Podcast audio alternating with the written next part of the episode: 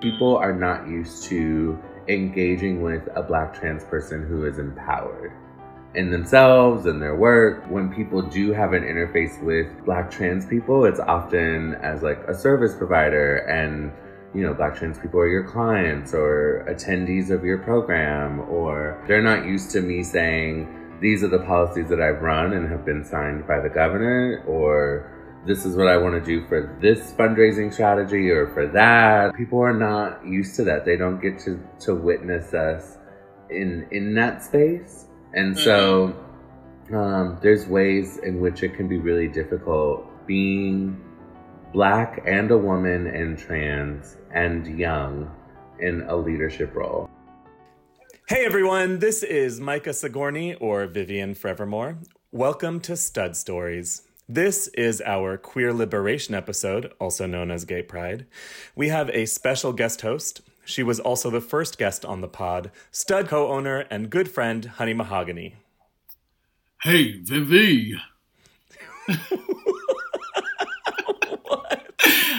Hey, honey. Hi. I'm really glad you're here to host this week. You are a co founder of the Transgender District here in San Francisco, and we thought you would be an excellent host for our Compton's Cafeteria Riots episode. I agree. I am a great guest host specifically for this episode. I think you'd be a, gay, a great guest host all of the time. A gay, a gay great. Gay great. A gay great guest, guest host. host. S. Are you ready to do the intro? Sure, let's do it. Take us away, Honey Mahogany. Stud Stories is a queer history podcast that focuses on the Stud Bar in San Francisco. Through stories about the Stud, we will talk about queer history in San Francisco and the world. We are going to talk to historians, DJs, drag queens, owners, workers, and patrons. We started this podcast when the COVID pandemic struck and we had to isolate here in San Francisco. This podcast is a chance to stay in touch with our community while also documenting the social and cultural histories of the stud bar and the queers that love it. Maybe you've never been and you're thinking to yourself, who cares about just another bar? To which I say, the stud was founded in 1966. That's three years before the Stonewall riots in New York City, which fomented the gay liberation movement so they say. It survived the AIDS epidemic and hosted some legendary performers. On this episode, we are talking about the year 1966, when the stud first opened its doors, and also the year of the Compton's cafeteria riots. We have two conversations one with Susan Stryker, genius historian and creator of the documentary film Screaming Queens, and another with Aria Sa'id. With us today, we have trailblazer, cultural curator, and icon Aria Sa'id, the current executive director and co founder of the Transgender District. Welcome, Ms. Sa'id, and thank you for joining us. Thank you for having me. Um, just I want to our listeners to get to know you a little bit better. So I've got some questions for you. I know some of these are things that I already know, but I want I want you to say them for our audience. Um, how long have you been in San Francisco? Ooh, um, I moved to San Francisco in 2009, late 2009. So I guess a little over 10 years now. Um, well, what brought you to San Francisco? Basically, you know, I, yeah, I grew up in, in Portland, Oregon. Um, I guess in a lot of ways, I had somewhat of a normal upbringing. And I transitioned in high school. Um, and so my junior year at that time was living in the suburbs of Portland, Oregon. And so I definitely felt like I was an alien walking around. And yeah, there were these like small moments of affirmations where people would be like, oh, you need to move to San Francisco. Like they'll accept you there. Mm. I had graduated early, so in a lot of ways, college felt like the safest space. Um, and I went to college in rural Oregon, in southern Oregon. And so from uh, there, there were a lot of people, a lot of students um, who were from San Francisco or the Bay Area. Um, and they would be like, oh my God, you have to come down with us like this weekend or that weekend. Or I would come to San Francisco and I just loved the idea of living in the big city. Um, I guess the big city by the bay. Yeah. Um, I needed hormones and I couldn't afford, um, I couldn't afford hormones. And so people told me that in San Francisco, if you came, they'll give you free surgeries and free hormones. And so you came to San Francisco looking to literally change your entire life and get on hormones and get your surgeries and get it for free. Yeah, I also got into fashion school here. So Oh. Like when you first came to San Francisco, what was your impression? What was your experience of the city? Um, so when I first moved here, I um moved to the Tenderloin. At first, I lived on our um, Ellis and Polk. Well, what was the Tenderloin like back like 10 years ago as compared to today? The Tenderloin was just it's it was very homey for me. Um, like I knew all the corner store owners, and I hung out in the Tenderloin. I lived in the Tenderloin. I worked in the Tenderloin, so it was the sort of the area of the city that I knew the most. I think uh, what was definitely different back then is homelessness looks very different back then. The resources and, and things are just just different. And when I had first moved there in particular, you know, I saw so many trans people walking around. And like we all lived in the Tenderloin. And I feel like you still see that in some ways, but not nearly as much as before. A lot of our folk got displaced or, you know, had to move somewhere else. And so um, I definitely feel like that's a huge difference for me. Mm-hmm. And one of the reasons why we founded the Com well, back then it was the Compton's Transgender Cultural District. It's been rebranded now to just the Transgender Cultural District, keep it short and cute. Um, but one of the reasons that we also founded that district was because of the Compton's cafeteria riots. Um, why do you think that those riots are still important today? Or do you think that they're important at all? I mean, I think that was one of the reasons why we founded it was to preserve that specific cornerstone of history because I think it was definitely undervalued and and and the public needed to know that the first documented uprising of trans and queer folks happened in San Francisco. Um, and yeah, and that trans people have been continuously living in the neighborhood since the 1920s, and you know, all the queer bars used to be there. Like, I think people needed a piece of that culture, and I think that was important.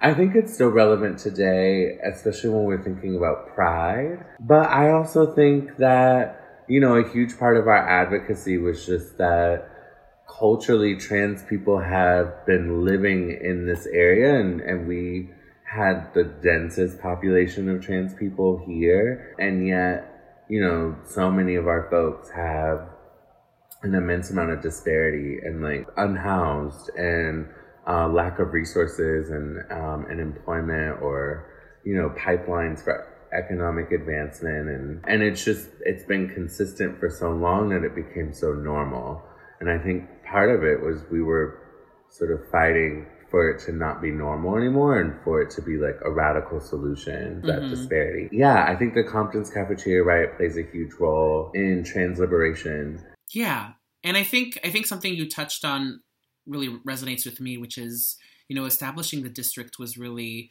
a way of getting trans folks to have a seat at the table at City Hall um, because so many of us were excluded from those conversations, um, were basically denied access to our city officials and city government because we didn't know how to um, where to even begin to start to have those conversations. And so establishing the, the transgender cultural district helped us to basically demand we were basically demanding a seat at the table. We were creating our own table, our own side table, and, and bashing it into the the bigger table.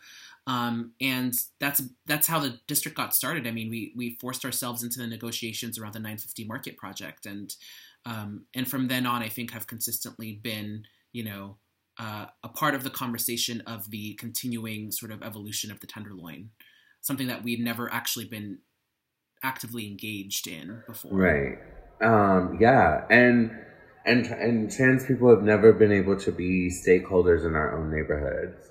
Um, I think in some ways the district we get to role model that for other cities around the country, um, and I think um, the district gives trans people who otherwise wouldn't have access um, to that civic engagement or um, you know reimagining what the neighborhood could be like for trans people. Now we have that in a way that we didn't have before. What's it like being a black trans ED? It is very difficult, actually. I, well, I'm not only am I a black trans woman ED, I'm also young and career, right? So usually executive directors are like the wizened person in upstairs, right? And so I'm 30. Um, I'm like, I still got it and I'm doing this work. Um, and, and, you know, leading an organization at the scale of the trans district, which is, you know, arguably, uh, one of the most visible black trans led projects in the world. Like, we get messages from people in other countries all day long about how our work has inspired us for, uh, for them to develop coalitions to get an LGBT district or a trans district or, right. you know, what have you. I really struggle with like how I'm supposed to be as an ED. And I think I really struggle with being taken seriously as a black trans woman ED. I find that actually uh, most people treat me as if I don't know what I'm doing. And I play into it, right? So um, I was just telling a friend of mine the other day, like a part of my trick to success was I would let white people just talk to me like I didn't know what I was doing. And I would just play into it and be like, oh, I don't know, can you help me? And then, you know, secretly I'd be like, oh, I already know this. And Mhm. yeah, I think in San Francisco, yeah, if you're a black trans woman leader, like, um, you're not fully accepted, even in San Francisco government. As as well connected as we are, I feel like sometimes I feel like I'm only invited in the table to be a visible sort of token to say that the Mhm. trans community was invited. Uh, I know black trans women EDs in other parts of the country um, and talk to them regularly and we're like trying to support each other. And it's hard. It's hard. People are not used to let me let me backtrack. Cisgender people have had a daily diet in the disparity of trans people. And so people are not used to engaging with a black trans person who is empowered in themselves and their work. When people do have an interface with black trans people, it's often as like a service provider and you know, black trans people are your clients or attendees of your program or community members doing public comment. They're not used to me saying, these are the policies that I've run and have been signed by the governor, or this is what I want to do for, you know, this fundraising strategy or for that, or they're not, people are not used to that. They don't get to, to witness us in, in that space. And so, um, there's ways in which it can be really difficult being black and a woman and trans and young in a leadership role. But wise, but not wizened. Right. Let's just say that there's a lot of mansplaining that happens from the um, the powers that be towards Right. me. No. No, I, I completely hear you. I, I, I think we don't, um, I think, sit enough with how these like compounding systems of oppressions affect the work that we do, especially as women, as femmes, as black people, as trans people, and then you know you have to sort of like pile those on top of each other like bricks. It's not like you have to choose one in any given moment, right? Um, or you wish you could sometimes, but really it's it's sort of all at once, and you usually get all the disadvantages and none of the advantages. Yeah. Um, but it's you know I think it's you know we should make clear that your impact on San Francisco and um, the larger I think transgender uh, community has been incredible, and whether it be through Queen culture or through the establishment of the district or through your previous work at St. James Infirmary, that you know you're definitely a an incredible leader and someone uh, to take note of. Thank you. Um, but I know you already know that. um, okay, well, speaking of the district, um, you know, we're I know I'm asking you a lot of personal questions about yourself and your experiences in Tenderloin, but it's all it's all because today we're talking really about the year 1966. Um, that's the year that the stud was uh, founded, first opened its doors, and it's also the year of the Compton's cafeteria riots. And you know, we co-founded this district together, um, and you are now uh, the executive director of this district. That, in some ways, um, really came out of those riots. And so, what I want to know is, what is your vision for the future of the district? Mm. Um, what is the vision? The vision um, is that you know, I mean, honey, you remember we used to daydream about what mm-hmm. a world a would look like with transgender being empowered um, in the Tenderloin, um, and we had those like think tank sessions. And, you know, we were talking about putting trees, and I was talking about putting pre op statues and post op yes. statues. Fully functional. Yes. For me, um, my daydream that I just like am married to is that trans people would own our own shit and that we would be able to own and create our own economy. And since other industries are not proactively hiring us, that we would hire each other, right? And so we would build pipelines of entrepreneurship for trans people um, from the neighborhood or just trans people who have a connection to what we're doing and have grocery stores and cannabis clubs and you know art galleries or whatever people want to do hair salons you name it. And like i mean i know in covid-19 like no one wants to run a hair shop or a nail shop right now but we will need them after the pandemic's over. But um but yeah just this idea that um you know, we have and harness, can harness the solutions to our disparity.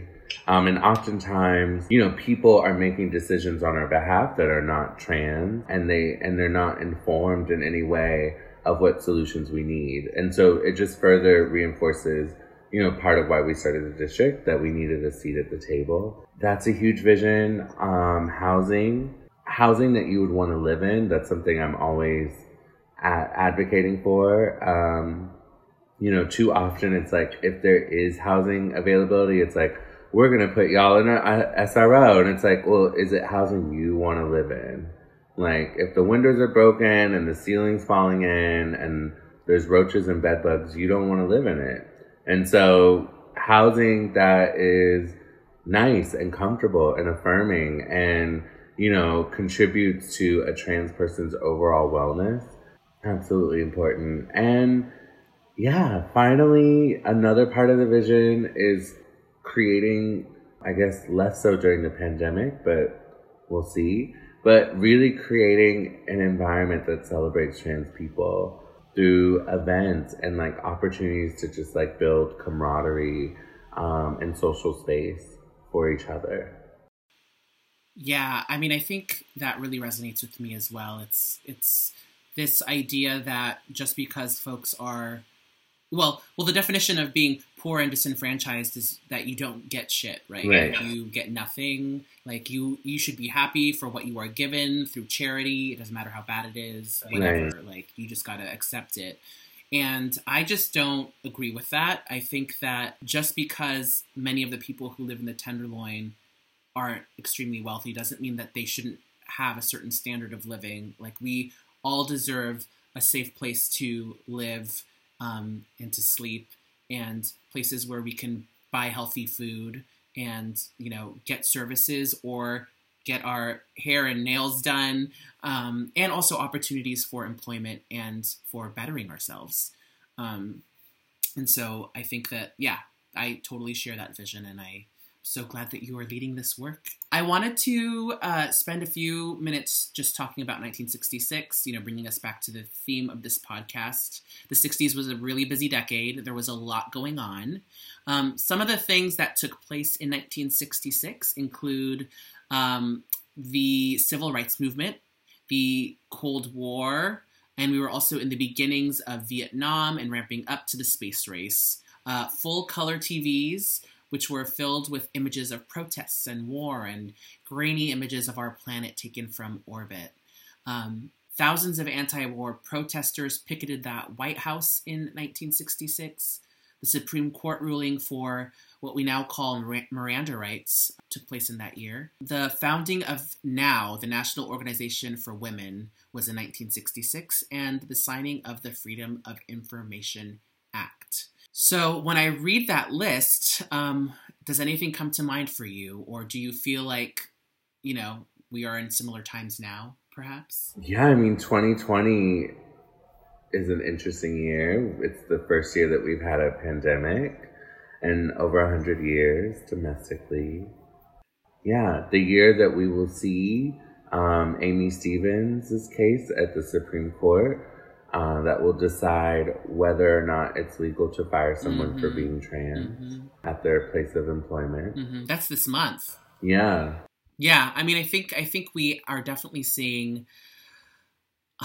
I almost want to say unfortunately because I feel like we've been here so many times before, and yet we are here again, right. which is demanding justice or demanding equality for Black people. Um, and, you know, I think throughout the past maybe four years, maybe it's also really linked to Trump's presidency, because I feel like when we were under Obama, there was less. Um, I think in general, people felt relatively content under President Obama, but with Trump's blatant um, disregard for, I think, common decency and even being able to sugarcoat things, uh, and also being very open about the fact that he is willing to roll back civil liberties and undo a lot of the progress that was that was made during the Obama administration, which, you know, by no means was perfect, but we did make progress. But now, right, with all of this continuing legacy of police brutality that you know is is again continuing in a in a time where we are experiencing a global pandemic where the economy is collapsing you know under our feet people are home frustrated poor and they're watching people be murdered in their like in all the time that they have on social media by the people who are supposed to protect them and so there has been a long buildup over the past four years. We were kind of asleep during Obama for a lot of it. We felt like he was going to take care of things. Yeah, I mean, I think white people were content with Obama in a lot of ways, and black people were too. But um, you know, you have to remember during the Obama presidency is when we saw, you know, this is partly social media, but this is when we began to see um, black people being murdered by the state on video right. on Facebook right? right? We didn't have that in 2008, but we did in 2014 right. in Ferguson, right? Mm-hmm. Um, and I think President Obama responded in a way that he knew how, um, but it wasn't it wasn't the response we had hoped. And so he knew how to respond by saying, let's come together peacefully and, and ask for justice, right? And and let's be united, America, let's be united, which was amazing, right? Because in the absence of that, you know, President Trump does not do that at all. President Trump's response is, okay, I'm deploying the National Guard. Right. Um, well, I think with with President Obama, he realized that he was president of everybody, and that part of his job was to calm the American people, so that the processes that were in place could help address the problem. And whether that be you know, again, like we were maybe sort of asleep at the wheel because we trusted Obama and because he was so charismatic and so good at his job, right? Um, even if we felt like he wasn't doing enough, whether it be because he didn't immediately, you know, sign on to gay marriage or because he didn't, you know, adequately ad- address what it's like to be black in America. Um, but he also couldn't, right? I mean, when you when you are the first, black person, you are sort of in, I mean, you know this, honey. You're the first black trans person to be elected in the state of California, right? Um, mm-hmm. and I worked in city government and, and was the only black trans woman there. and, and you know what I mean? Like when you're the first, unfortunately, there's only so much you can do and advocate because you always have to play the line. You can't be too radical and you can't be too conservative because if you're too conservative, then you're an Uncle Tom, and if you're too you know, outspoken then you're the angry black person in the room. Mm-hmm. Mm-hmm. Yeah. I mean, and that's and that I think is really why we don't see a lot of openly progressive black politicians that make it very far. Um, I think Stacey Abrams, obviously, and uh, and other people in the last maybe two years since Trump has been elected are exceptions to that rule, or maybe we started breaking that rule in response to Trump. But prior to that, there was a lot of respectability politics that played into um, African American people who r- were in politics. Yeah, there still is. Like, I, I mean, I'm like, Mayor Breed couldn't just jump out and say defund police. She had to wait until there was an example from a non black politician, right? Which would be LA to then see if it would be feasible for a metropolitan city. You know, I mean, she's one of the few black mayors of a city of our size, right? So in the US. There's just Yeah. ways in which there it's a blessing and a curse to be the first. Right. I mean, and yeah, those. I think that those rules have not been abolished; that they still exist. Um, and you know, I think that Obama, whether by nature or because he knew that that was the only way he could do it, um, did not was not the champion of the black agenda that I think some of us wish that he could have been. I think he did the best that he could, given the circumstance. circumstances. Yeah, I agree. I mean, you know, I'm a huge Obama fan, so I Yeah, can be no, critical in some fair. ways, but Yeah, I think it's fair to be critical of him. I mean, I think I, I I'm also critical of his foreign policy uh, positions, and um, you know, I, I don't think that he was an an angel. I think that he is someone that did, you know, America was first and made decisions around that, and also had to play po- the politics of and deal with the politics of being the first black black president. Anyway, all that to say that we are in unprecedented times. And that we are seeing this uh, renaissance of the civil rights movement in a really big way, but specifically for the African American community. I don't know. I think, well, I mean, I will say that I think this moment is raising awareness on how black trans people have been excluded. Mm. I've been on interviews all day with media from across the country, you know, specifically talking about how I think this moment is actually elevating um, the LGBT um, part in marginalizing trans people. I do. This moment, this moment that we're in right now, where black folks are, you know, leading the conversation on uh, the sanctity of life for black people. Um, and I think, you know, pride also kind of fell in. And, you know, we're only 10 days in, but already there's been sort of a slight shift in thinking about what pride means and where it comes from. Um, Mhm. And the reality that, you know, non black LGBT people, they have the liberties and the freedoms that they have because of the labor of black trans people. Mm-hmm. Because those are the folks that were targeted by police. Right. Well, those are the folks that were targeted by police, and those are also the folks that all these organizations claim to be serving and put in there. Right, and get funded to serve, come through. Right. Right, and then they have one black person, one black trans woman outreach worker who's part time at twelve dollars an hour. Girl, do not get me started. um. Yeah. this is why Um, any of these organizations right now that are posting solidarity for Black Lives, I'm like, I want to see a photo of your board. Number one. Number two, I want to see how many black people are in executive leadership. I don't want to, you know, I don't want you to say that 10% of your staff is black and they're, you know, the janitorial staff and the and the lay staff at the front desk.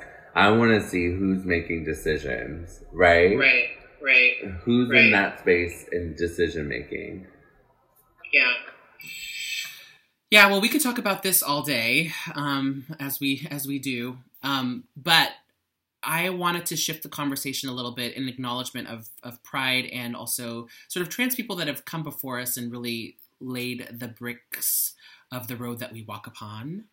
Um, I wanted to talk about trans icons that predate the gay liberation movement. Um, so, one person, well, first, I, I, have to say that I kind of actually, when I was thinking about people to include here, um, thought about you because I think you forwarded, forwarded me an article about a black trans woman who was who existed in like the late 1800s i want to say oh yes she's my favorite yes. Do you want to talk about her? Yes lucy hicks anderson. Who was she? Oh my god lucy hicks anderson was a badass. I live for her. She was a black trans woman um, living in the south. When she was a child she was taken to uh, the doctor by her family and her family's like she keeps wanting to wear dresses and and and stuff and and this is not okay like and the doctor was like just let her live just let her mm-hmm. live as she as who she is could you imagine being a trans woman and the a black trans woman in the late 1800s they don't have no. laser hair removal not a hormone not a revlon color right. stay nothing right uh, and not a shoe. Like, I mean, you have right. to go to a shoe cobbler. Like, think about these things. Anyways, in my mind, I imagine her like six foot two and just like really regal. But what she, um, yeah, so she uh, sort of came to public awareness because she married someone who was in the military. And then uh, she got divorced. She owned a brothel. Yeah, she was like a hustling ass bitch. Anyways, so the court, the court records, the reason why we have access to that piece of history is because someone found out that she was trans. And so in the court hearing, she was receiving survivor benefits for her husband who had died in the mm. war and she had remarried someone else, right? And the court, the judge was like, uh, uh, uh, like you are, you, you are fraudulently getting these resource or the survivor's benefit um, because you lied during your marriage application. And she was like, What do you mean? I defy any person tell me that I am not who I am. I'm a woman. I've always lived as, as such. And they were like, mm-hmm. No, um, you lied about your gender on the marriage application. And so it was annulled.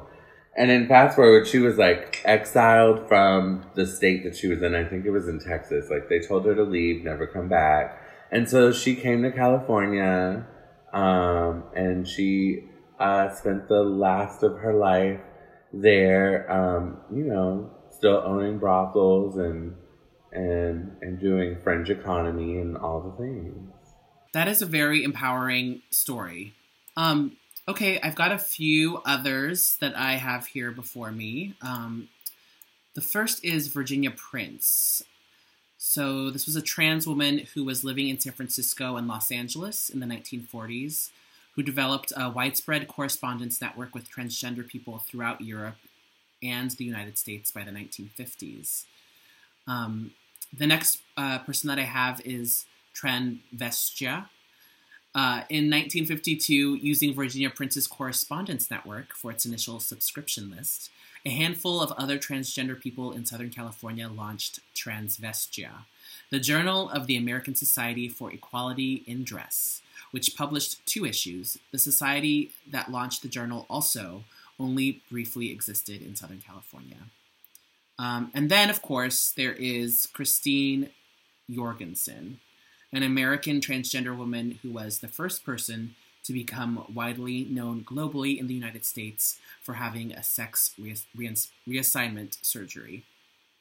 After a time in the military, she began surgically transitioning in 1952 in Copenhagen. Returning to the US, she became a celebrity after a front page story on the Daily News. She was like the Caitlyn Jenner. What was that? She was like the Caitlyn Jenner of our of her generation. or Caitlyn Jenner is the Christine I mean, Jorgensen. I guess so. I mean, I don't know very. I don't know Christine Jorgensen's uh, political leanings. No, it wasn't. So you know, it was. It, they both have been very sensationalized, which is why Caitlyn's coming out really reminded me of Christine Jorgensen because Christine Jorgensen sort of got off a plane and the media was there and they were like, "Oh my God, look at the GI turned bombshell!" Because Right. she was platinum blonde, red lips, like she fit sort of the standard of beauty for the 1940s, right? Was it 40s, 50s? Uh, 50s. Mm-hmm. Um, and so, and yeah, the book, it, the front page stories were all her before picture and her after photos. Mm. Um, and it was the same with Caitlyn, right? Caitlyn was once known as like one of the world's greatest athletes. It was in the Olympics, sort of representing strength, and and then went on and, and gave you, you know, very Diane Sawyer teas for Mhm. her for her Vanity Fair cover. Totally. No, it was. I wonder if that was like that was like a conscious choice that her publicity team made, um, or if it was just a a symptom of the times in which we find ourselves, where it was. I think it's just. really- I think it was. It's the. It's the subconscious of of, of people, of Mhm. cishet people, is to sensationalize trans women's bodies. Yeah. That's fair. Women's In bodies my in general, opinion. but then the transformation.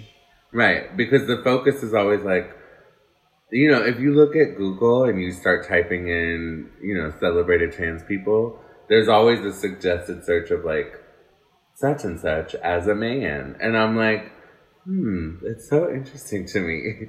like people are really obsessed with the transformation. Right. That's why RuPaul's Drag Race is successful.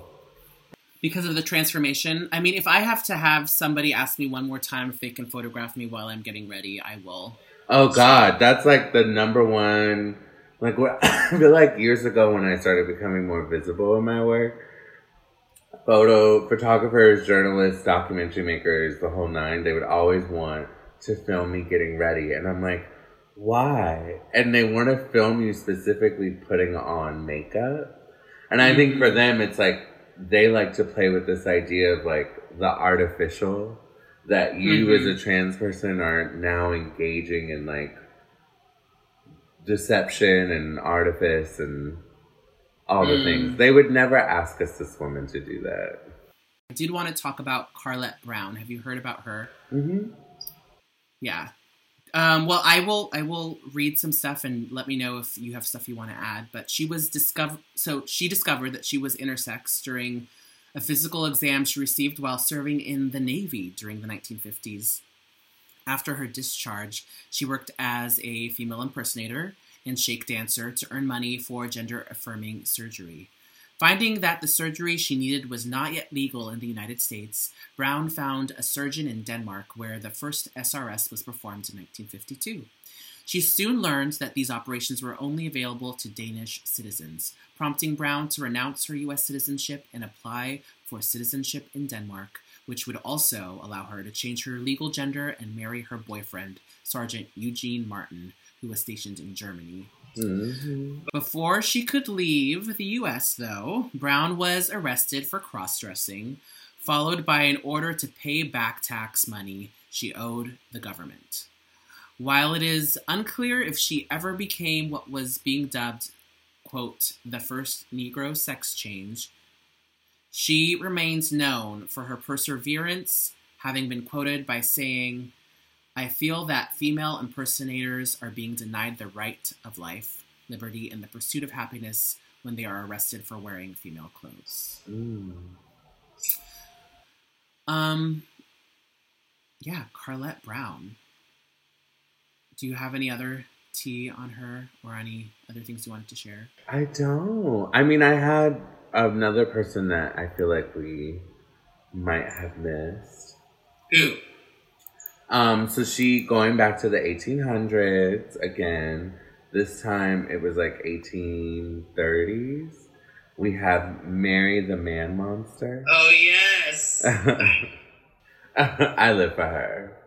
Um, so what she did, um, the media called her. She created um, a leather vagina from scratch, fashioned out of leather goods, and she would use it to engage in sex work uh, with her clients. And so all these like really wealthy white men would like complain to police like their watches were stolen or wallets or what have you. And so um, when caught, um, they found all these like stolen items that had been reported um, in her apartment. Well, what what I what I heard what I think I remember reading was that many of these were not reported because right, because of the fear uh huh of it being traced back to her. and I think one person like complained and then when they found her they found all of these stolen goods and they found her tea, which And was that they- she was trans and because okay, so here's the funny thing about sex work. When you do sex work, your clients have to feel like they're safe. As a former sex worker, I have found I'll use I statements that you have to make your clients feel safe. So I'm sure that she taunted them with like the leather handmade vagina, but I'm sure she also outed herself if if she could if she gauged that the interest was there, which is why those clients never reported it to police Because they were afraid. right that someone would call them out on it hmm Um, I'm going to take it back to the 60s. Uh, well, this person was born in 1940, but she's, I think, one of my favorite cult figures, which is Jackie Shane. She performed locally um, in in the 50s and 60s uh, in long hair and makeup and jewelry. Um, in the late 50s, she vowed to escape the Jim Crow South and joined a traveling carnival landing in Ontario in 1959.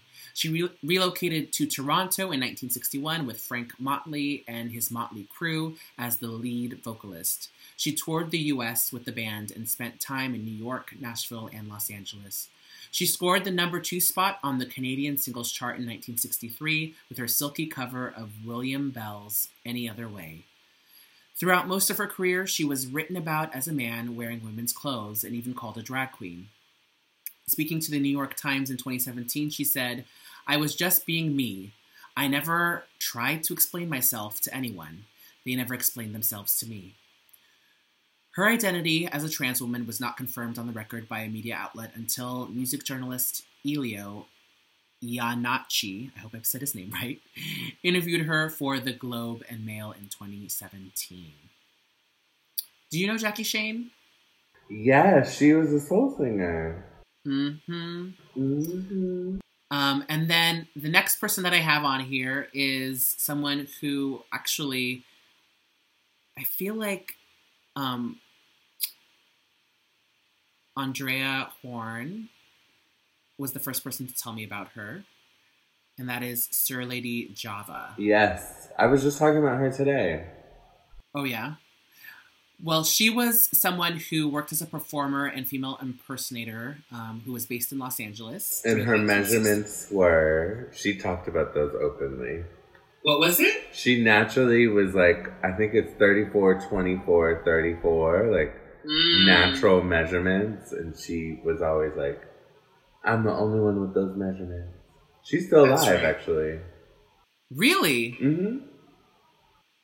I wonder who, if anyone's in contact with her. Mm-hmm. Some of the older girls are. Okay. Mhm. Well, she. So back in the '60s, there were basically public decency laws like we had here in San Francisco. Uh, in LA, the city's rule number nine made it illegal to impersonate by means of costume or dress a person of the opposite sex, and was used frequently by authorities to break up such shows, to arrest gay and trans people for a number of laws used against them. As Sir Lady Java became increasingly popular, packing local bars and clubs to see her performances, authorities began targeting her directly. Recognizing this violation on her civil rights and the impact this had on other local trans people, she fought back, joining forces with the ACLU.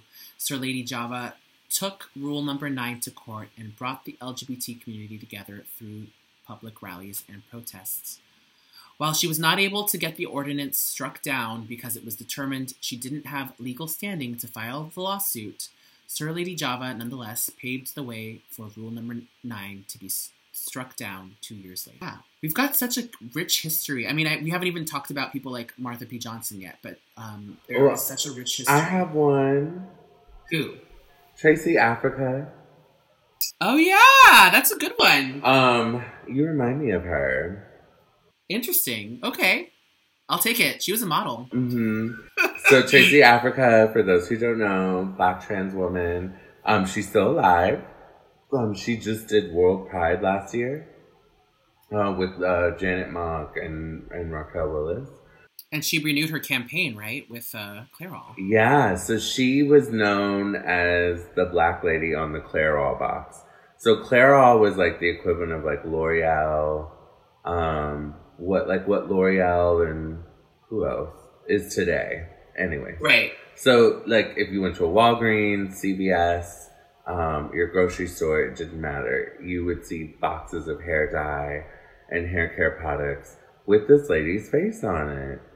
Um, and then yeah, she's also she was in Vogue Italia in the seventies and um, Harper's Bazaar in India and was living and, and working as a supermodel. And um, it was actually a gay man, her makeup artist, who outed to the agency that she was trans, um, and they fired her um, because she was trans in the seventies. And hmm I think the story the story that I heard was that she was at a shoot and at some point, you know, there was a big fuss that was made and people whispering and then, you know, they basically canceled the shoot and sent everybody home and she never worked again. Um which that story seems like that was the storyline for Indya Moore's character on That's exactly Pose. who her storyline. Yeah, on Pose, Angel's uh, character starts modeling and stuff, and and the character's um, storyline is inspired by Tracey Africa's story. Mm-hmm, mm-hmm. well, we have many, many incredible people that have laid the the groundwork before us, um, and luckily, we also have you, Aria, to continue to lay the groundwork for the transgender cultural district.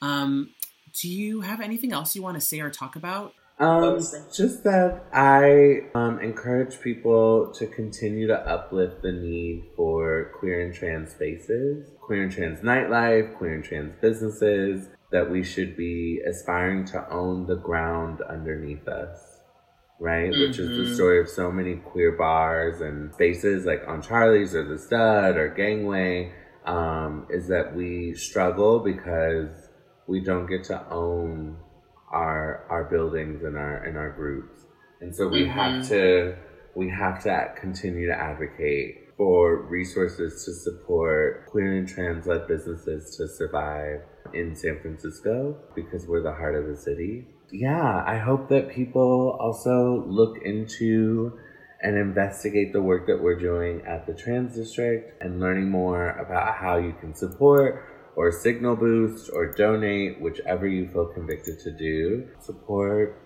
our work and, and the work of other cultural districts. Thank you so much. Um, and where can they learn more about the Transgender Cultural District? So you can learn more about the Transgender District at www.transgenderdistrictsf.com. And you can follow us on Instagram at Transgender District, on Twitter at Transgender District, and on Facebook at Transgender District.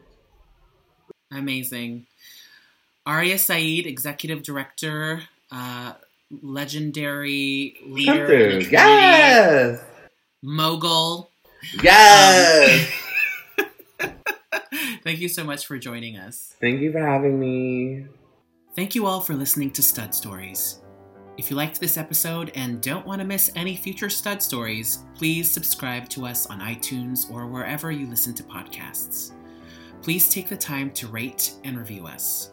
Your reviews and ratings help keep us up there in the iTunes ranking, which means more rad queers and new listeners can find us. If you really want to support the stud and help this legendary queer bar find its forever home, please subscribe to our Patreon account.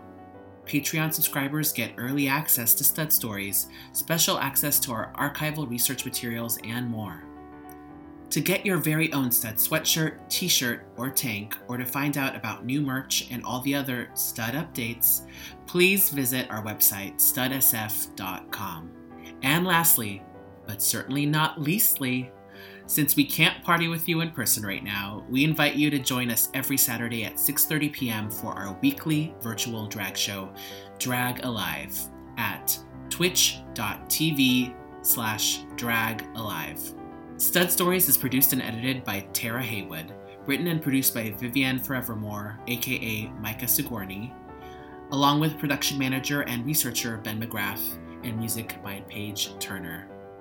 I was your host, Honey Mahogany. Stay studly, everyone. Hey everyone, this is Tara Haywood, one of the producers and the editor of Stud Stories. Thanks so much for listening to this episode and all of our episodes. We loved the interviews we did with Susan Stryker and Aria Sa'id for the Compton's Cafeteria Riot so much that we decided to make it into a two part podcast. So today you heard from Aria Sa'id, and we will do the second part of the podcast, which is Honey Mahogany interviewing Susan Stryker. That will air on July 1st on our Patreon account, which is the Wednesday after Pride. Thank you all so much and see you then.